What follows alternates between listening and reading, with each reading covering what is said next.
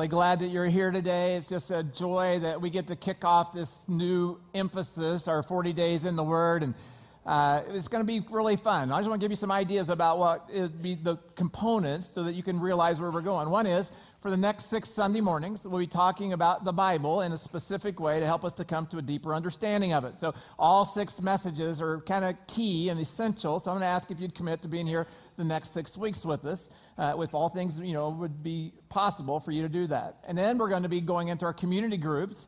And in our community groups, we're going to um, take the message from Sunday further. Uh, we'll be watching some DVD teachings by Pastor Rick Warren, and we'll be looking at our booklet that everyone's going to get. And inside that booklet, you're going to find some uh, tools that will help you, but also daily devotionals. That's another component.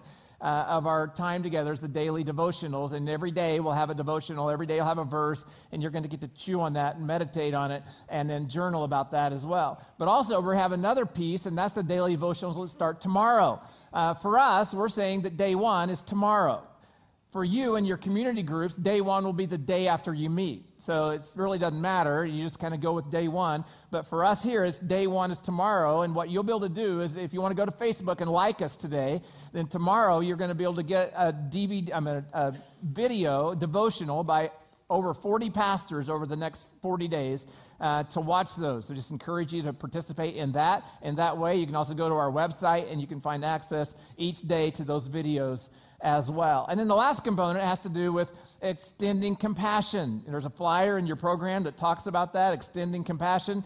Um, what we believe around here is we believe that God gave us His Word to reveal Himself to us and also so that we would reveal Him to the world. That we would go and reveal Him to the world through acts of compassion. And so you're going to see several acts there, several ways that you can extend compassion as we go through this 40 days because we don't want it to be just about information. We want it to be about transformation and helping people take that next step with Him. So if you want to, when you come in every week, grab a Bible. They'll be on both sides of the uh, doors when you come in. And if you don't have a Bible, I just want to encourage you to take one. Just take one as our gift because we would like everybody to have a Bible in their home so that you can open it up and you can have access to it yourself. That would be really cool. If you do have one, just go ahead and put it back so someone else can use it next week. Now, what I invite you to do is take these message notes out, and as you take them out, you're going to be able to follow along and take some notes today because I think you're going to find this to be a very stimulating and enlightening talk as we get to go through this today. And I just want to begin by asking this question Can you trust the Bible? Can you trust the Bible? Well, there are a lot of people in our world who don't believe you can. And maybe some of you today don't believe that you can trust the Bible. And I just want to say, I'm so glad you're here.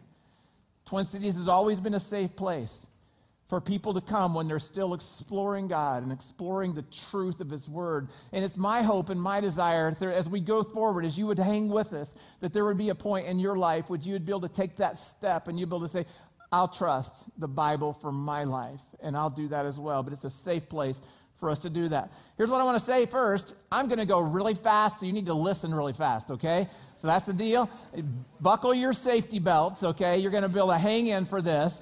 Uh, and what, we're going to have a lot of information today. And because I realize that, I'm just going to pause occasionally and ask if you're still with me. I'm going to say, Are you still with me? And you're going to say, Yeah, great. That's what your, that's going to be your response when we get to that place as we go through this today. What I want to do is I'm going to walk through some of the things we saw in that video there about why the Bible is so incredibly remarkable. You want to write these down. Five things. First, it's unique in its circulation.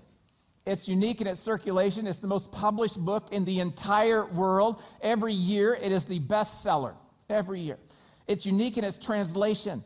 The Bible has been translated into more languages than any other book and is continually being translated into languages. The Bible is unique in its durability.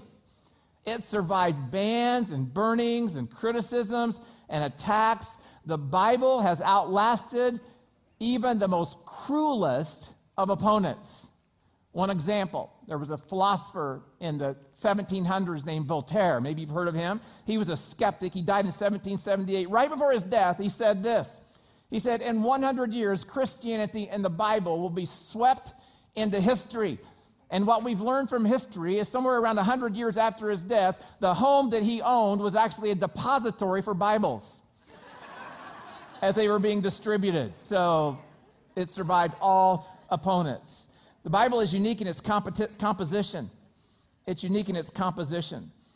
It was written over 1,500, think about this, 1,500 year span, over 40 generations. It had 40 authors who came from every walk of life and every perspective of life and every moment of life as they're writing the words that we now know as our Bible is written in totally different circumstances. It was written on three different continents Asia and Africa and Europe. It was written in three different languages Hebrew, Aramaic, and Greek. And it's just amazing when you read this book written over 1,500 years how unified it is in its message. From cover to cover, you'll find it has one message, and it's the revelation of God, revelation of His Son, Jesus Christ, so that we can know Him. And it's unified in its theme throughout. In any other book or any other time, you would have something written over 1,500 years by 40 different authors. You would not find that level of confidence in there. And then the Bible is unique in its impact. No other book has had the level of impact that this book has had. For centuries, people have credited the Bible the words on the pages of this book for transforming their lives, for revealing God to them as the God of the universe, for introducing them to Jesus Christ, and for healing them of themselves, their view of themselves, making them whole. The Bible is truly remarkable. Look at what it says about itself in 2 Timothy 3. All scripture is inspired by God and is useful to teach us what is true and to make us realize what is wrong in our lives. It corrects us when we are wrong, and it teaches us to do what is right. God uses it to prepare and equip His people for every good work. See, folks, I believe that you can trust this book. I believe that you can lay your life, you can stand your life, you can position yourself on the truth and the words of this book. You can really build your life there. And what I want to do is I want to give you three ideas, three reasons why the Bible is truth and the, why the Bible is truthful and why you can build your life on it. And I'm going to cover three areas today of the ways that we can understand the Bible as we have it is truthful in its form. Okay, the first one is this I can trust the Bible because it is historically reliable. It is historically reliable. The psalmist says in Psalm 33 4, for the word of the Lord holds true, true, and we can trust everything he does. Now, stay on the first side because you're going to want to write three words down, okay? Because history buffs tell us that there are three ways that you can know something is historically true. There are three ways that you can know if a document is true to history. Three ways. I'm going to give you the three ways. I'm going to talk about them as we go so you can see the veracity of the Bible. The first is eyewitness accounts. Were there any eyewitnesses account? Were the people who wrote this, were they either eyewitnesses to an event or did they have access to someone who was an eyewitness to the event? Or did in their, his, in their time, did they hear the story of an event in a time when there were still people who knew about the event who could have either corroborated or they could have disputed the event? There's a key eyewitnesses are talking about an event in a time when people could have corroborated it or disputed it. And so if it's corroborated, then it's going to go forward as truth. If it's disputed, it's going to be held back as falsehood and lie. So I'm going to make a statement to help us understand that. Okay, here's a statement. Some of the greatest technological breakthroughs of the 1960s occurred when Bill Gates started a company called Apple which was named that because New York City was their corporate headquarters. Now, what about that statement? Is that true or false? False. You know that because you live in this time. You know that because you are an eyewitness and understand that. I got the wrong date. It wasn't the 1960s, it was 1978. I got the wrong person. It wasn't Bill Gates. It was who? Steve Jobs.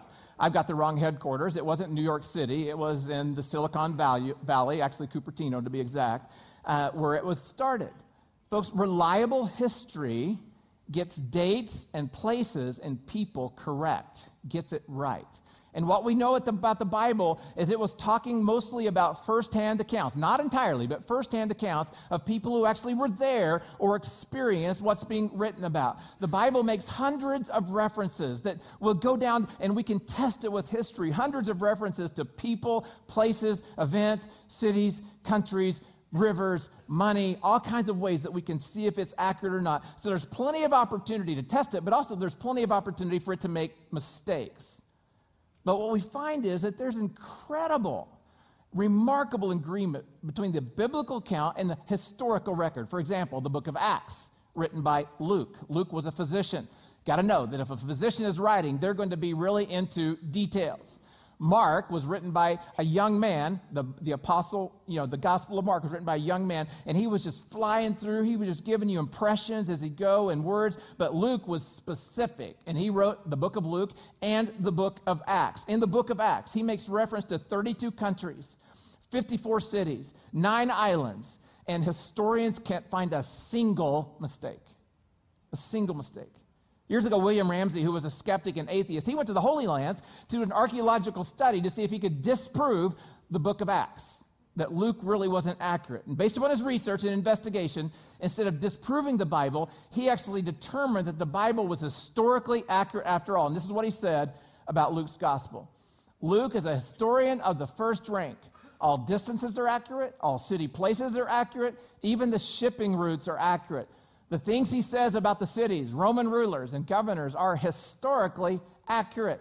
In short, Luke should be placed along with the very greatest of historians. And then history tells us that Ramsay, then, after he went to the, the Middle East and after he did all of his research, he actually became a follower of Christ because of the veracity of the Bible, the truthfulness of what he discovered there.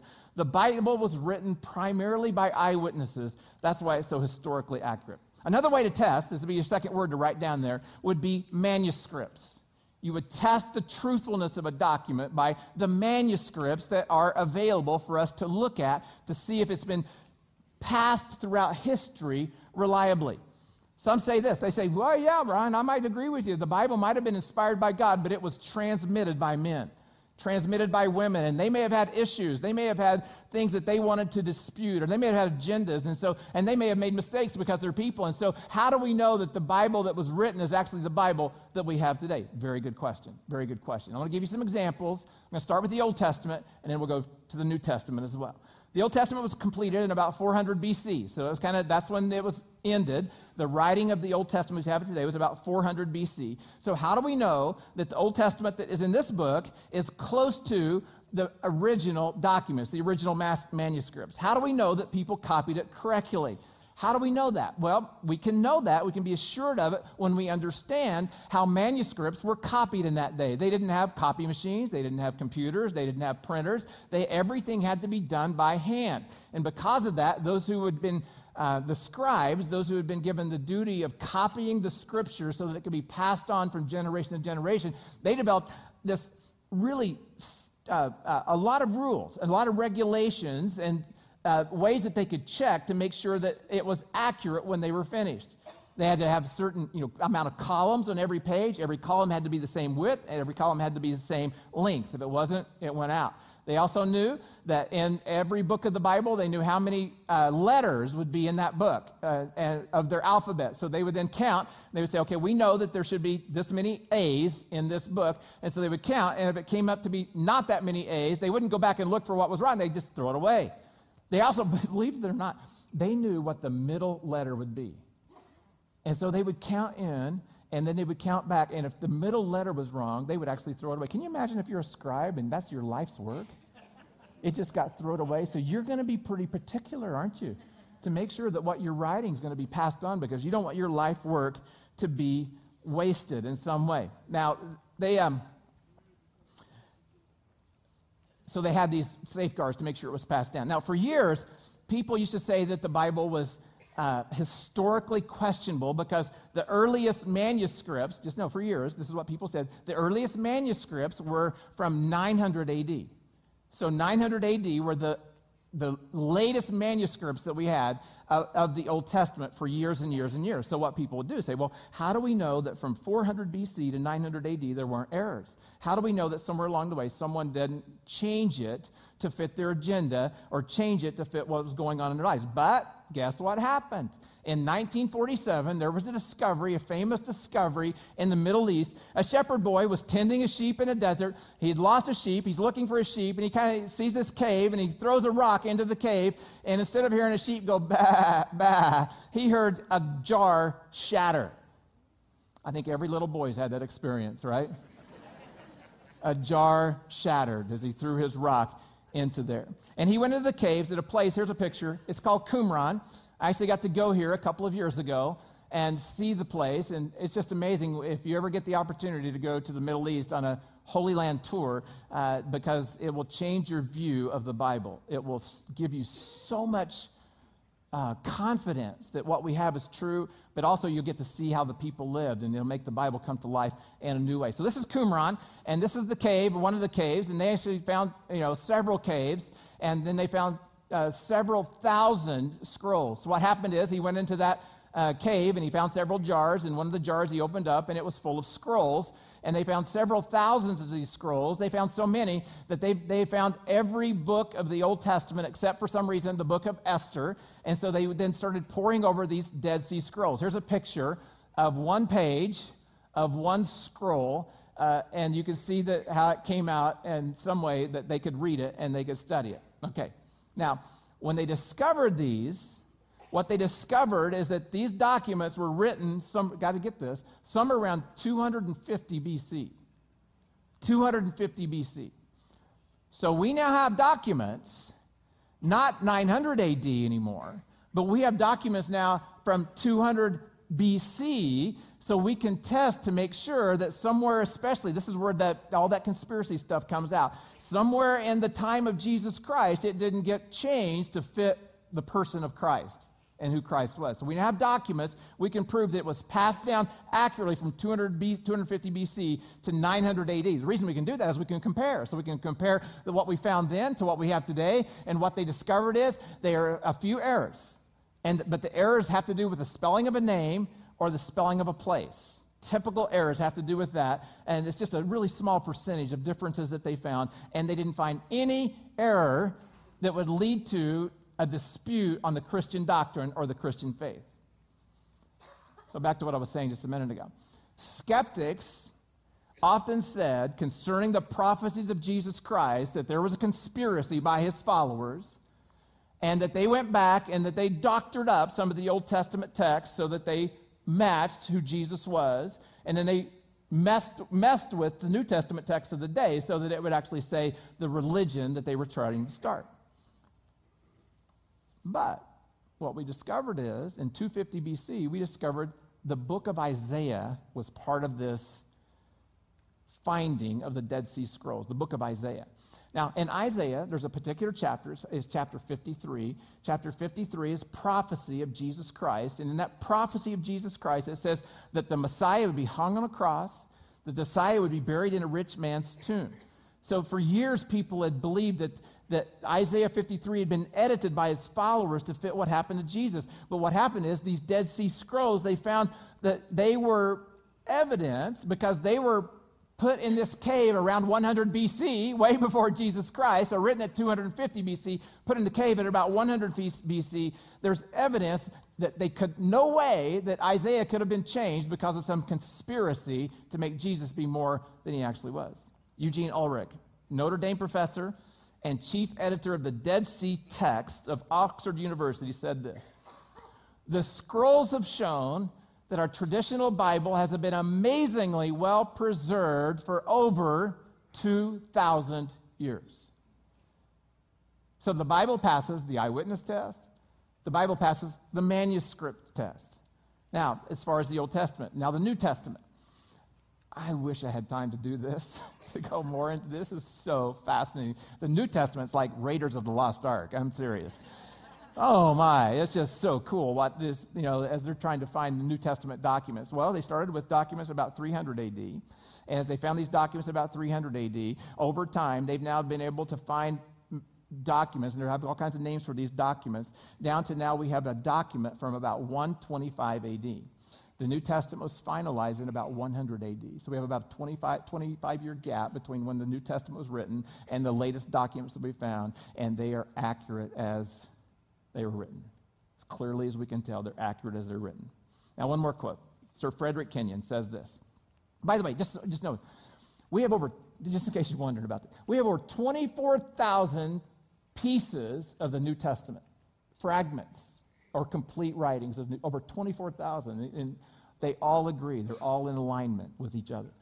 Sir Frederick Kenyon says this The last foundation for any doubt that the scriptures have come down to us substantially as they have been written has been removed.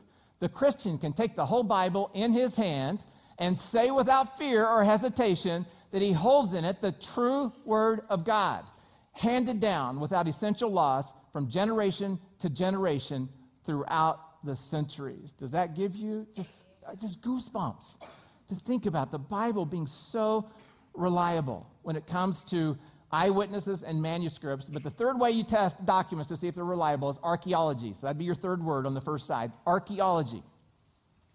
Archaeology. And what, you, what we realize is that we have case after case where there were unexplainable or disputed archaeological facts or incidents in the Bible that because we couldn't find them on earth and archaeologically prove them, that became disputes for the veracity or the truthfulness in the Bible. I just want to give you a few, okay? Just a few. The first one is the, the, the nation called the Hittites. How would you like to have that? The Hittites. That was the nation and the Old Testament makes frequent reference to this nation called the Hittites. And for years, archaeologists said there's no evidence that the Hittites ever existed. So, how can you believe in a book that's not accurate? And then, in the 20th century, as the digs were going on in the Middle East, they uncovered the capital city of the Hittites and 40 of the cities in the Hittite Empire. Here's a picture. This is one of the entrances to one of the cities in the Hittite Empire. It was a, amazing, it was a huge empire. And then they discovered a scroll, and in the scroll was a, a document that uh, in the scroll it talked about a treaty that was written between Ramses II and the Hittite nation. So they proved that the Hittites actually did exist. So once again, the truthfulness of the Bible came out. I'll show you another one. This is a picture of, um, go to the next slide. This is a picture of Dan and it's called a Tel Dan. I got to go there, got to see this. And so you go up to the top. This is a place of worship at, and uh, this site. And so the reason this is significant is that for years, scholars said there's no way that the King David ever existed. We can't find any archaeological evidence, can't find anything that, except for the Bible that says that there was ever a King David until one day they were excavating on this site and they'd run out of money, and because they'd run out of money, they had to stop, and yet they wanted to preserve it. They didn't want vandals to come in and destroy or steal. So they were covering up the site with a bulldozer and with dirt, and as they were doing that, a woman saw a fragment, you know, just kind of piece of a, a pottery sticking up, and she stopped everything because there was inscription on it. And when they got this inscription out and they read it, it referenced none other than King David. Once again, Archaeology, archaeology proves that the Bible is truthful. Let's give you another one Megiddo. Not only did scholars dispute that David, King David, existed, but they, uh, they said that Solomon, his son, didn't exist as well. I got to go to this site. It's amazing because this site overlooks the Valley of Armageddon, where that's the, they say that's the, where end of, end of the world actually happens in this valley. And so as you look at that, and so this is Megiddo, and what happened is, is they're excavating this, they discovered that this was one of the places that King Solomon went to. So they found evidence of that. But also, one of the ways that scholars said that King Solomon never could have existed in all the wealth he had is because in the Bible it says that he had horses. And everyone knows in this region, they didn't ride horses, they only rode camels until they discovered this. And this site is a site of stables, and it went on and on and on that would actually literally house thousands of horses. Once again, archaeology shows that the Bible's true. Another one. Scholars said that because they could find no evidence that Pontius Pilate existed, that that made the New Testament questionable, and you can't trust the New Testament. And then they were doing some excavation, and this is at the sea, the uh, Caesarea by the sea, and it got, it's a beautiful place right by the Mediterranean Sea. I got to go there as well. I actually got to see this fragment as there, and they were excavating, and they had this huge uh, arena, a huge stadium that had been built there. They've recreated it so you can see it today as it probably was in the days that it was actually built. And on this, on this slab, it made a reference to the benefactor, the one who had donated the money to build the statement, stadium, and it was none other than Pontius Pilate. And not only was it Pontius Pilate listed, but it listed his name and his rank in the kingdom and who he was. And it's exactly what the Bible says. Exactly what the Bible says. Now, look at this quote from Nelson Glueck talking about archaeology. It can be stated categorically that no archaeological discovery has ever controverted a biblical reference. A biblical reference. So, if you're going to be honest in your assessment of the Bible, you need to realize that history shows the Bible to be accurate as we have it today. Are you still with me? Yes. Awesome, awesome. Okay. Second, I can trust the Bible because it is scientifically reliable. Scientifically reliable.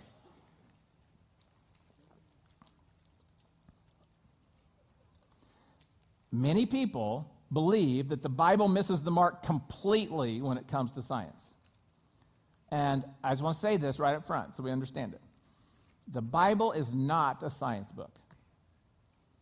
The Bible is not a science book. The Bible is a record of God's work in and through his people and the revelation of Jesus Christ.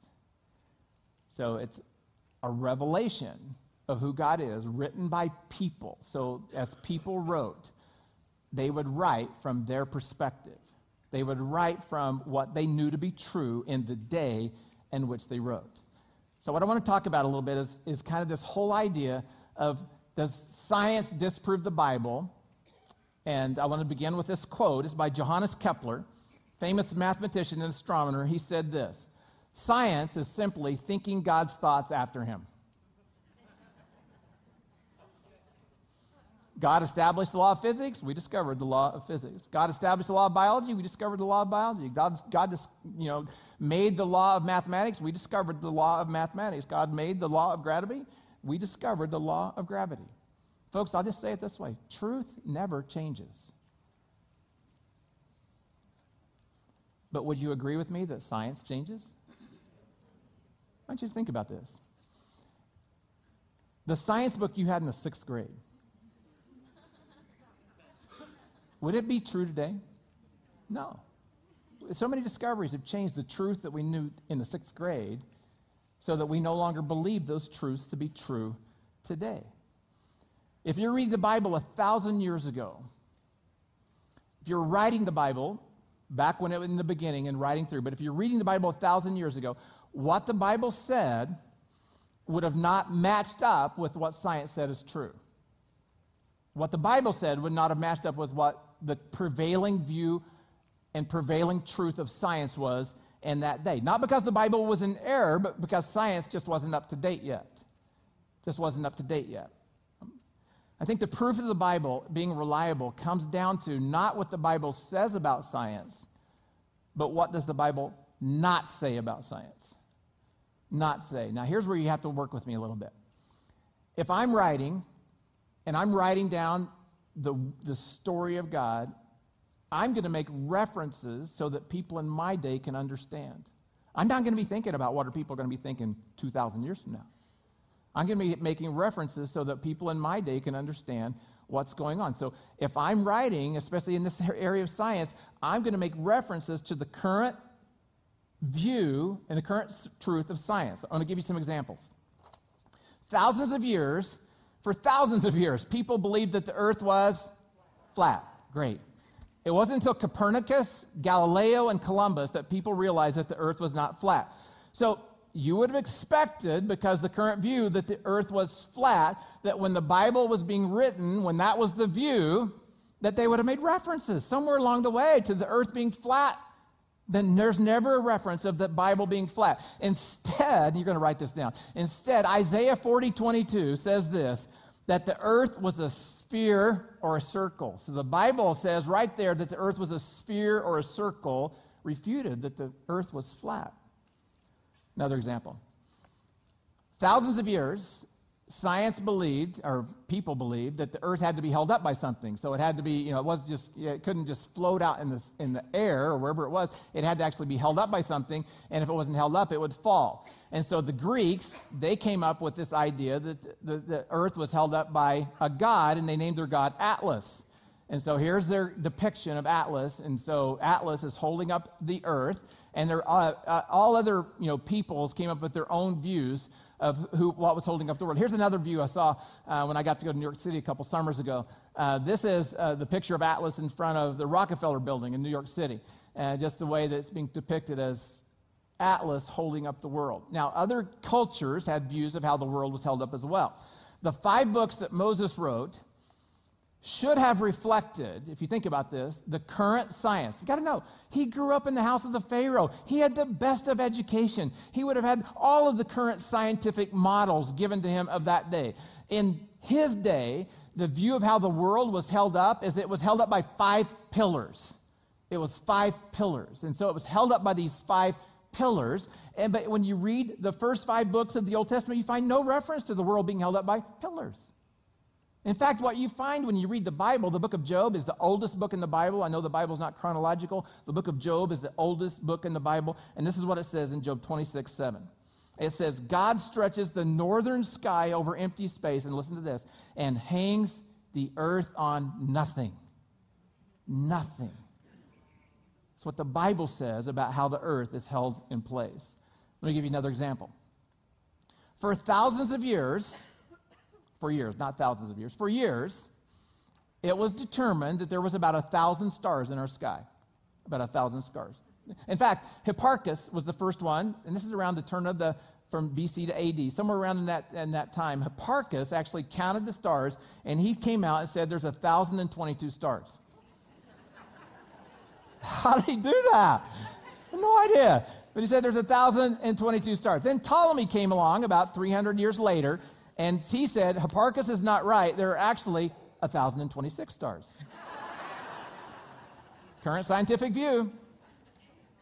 At the most, there would be 3,000 years, Ptolemy said. At the most. Today, the common view is that the stars are, are more numerous than the grains of the sand on the earth. But no one knew that in the Bible times when it was written. But here's what the Bible says in Jeremiah 23 22. No one knew how many stars there were. Current view, we don't know, but there's not very many. Current view. Isaiah, uh, Jeremiah 33 22 says that the number of stars is infinite.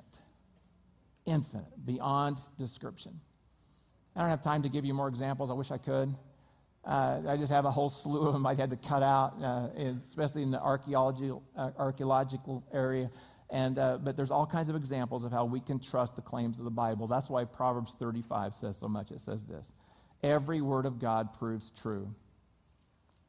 He is a shield to all who come to him for protection. Are you still with me? Yes. Okay, third, the Bible is personally reliable. Personally reliable. And this is what we're getting, I'm just giving you kind of the uh, introduction to next week, okay?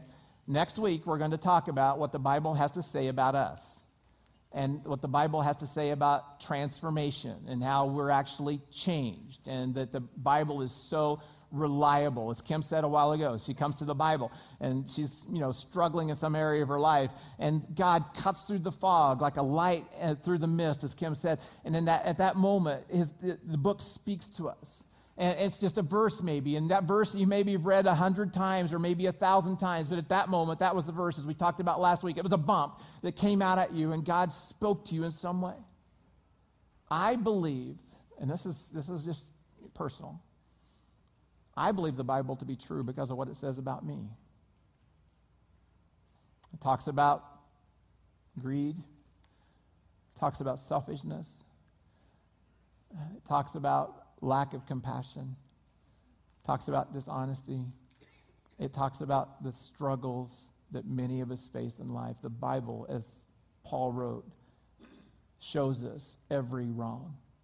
And I believe the Bible to be true in what it says about me. There's no other book, no other book you can read that cuts below the surface of your persona like the Bible does. It penetrates. It shows my wants, my weaknesses, my pride shows all of the things that I try to hide that I don't want anyone to see. But when I open up the pages of the book, the, the pages of that book, I see that the Bible is personally reliable to my life. Look at what Jesus says in John 8. I would if I could find it. I'll just read it from the screen. Oh, there it is. Jesus said to the people who believed in him, You're truly my disciples if you remain faithful to my teachings, and you will know the truth, and the truth will set you free. So, as I know the truth about the Bible, I know I can build my life on it. But now, as I know the truth about what the Bible says about me, and when I respond to that, what, the, what Jesus is saying here is that I can be free. So, not to respond to the Bible would mean that I'm going to stay in what? Captivity. Captivity. In prison. Be locked into that, hiding behind that persona all of my life instead of the freedom that God can give me when He penetrates that and He shows me who I really am. Folks, this book can introduce us to a life changing relationship with Jesus Christ. This book encourages, encourages us when we've been hurting it corrects us when we've been outside of God's will. It teaches us how to be better husbands, wives, employees, employers, fathers, mothers, kids. It teaches how to be better. It teaches us how to uh, reconcile bruised and fractured relationships. It gives us perspective in our past, it gives us wisdom for our present, and it gives us hope for the future. And this book points forward to my eternal destiny to be with God forever. And I just want to ask will you let this book speak to you? What are you going to do with this book? I'm telling you, it takes faith to believe the Bible, but it doesn't take blind faith. You can see the Bible has been disputed, but then as God has allowed discoveries to happen, we can understand the truthfulness of this word. And I just want to say, you can build your life on this book. Would you bow your heads and pray with me? God, I thank you so much that you are so wiser than me. I thank you that you gave us this word, you gave us your word. That when I read the Bible, it's not words written by men, but it was inspired by you. It's you it's you I get to meet when I open the pages of this book. You want to speak to me, you want to guide me. And God, I pray today for all of us in this room that we would, wherever we are in our uh, understanding of truthfulness today, that we would just take a step further. Just take a step to say, okay, some of you are saying, you know what, Ron, I'll come back. I'll, I'll come back and I'll try to understand the Bible. And others of us would say, you know, Ron, I know what the Bible has said to me, but I've not done it. I need to act on what I know. And others of us, God's shown us his truth. And we need to be ready to share that truth with others in love so that others can see the God that we know and we love. And Jesus, I thank you so much for you and your presence with us. And it's in your powerful name we pray. Amen.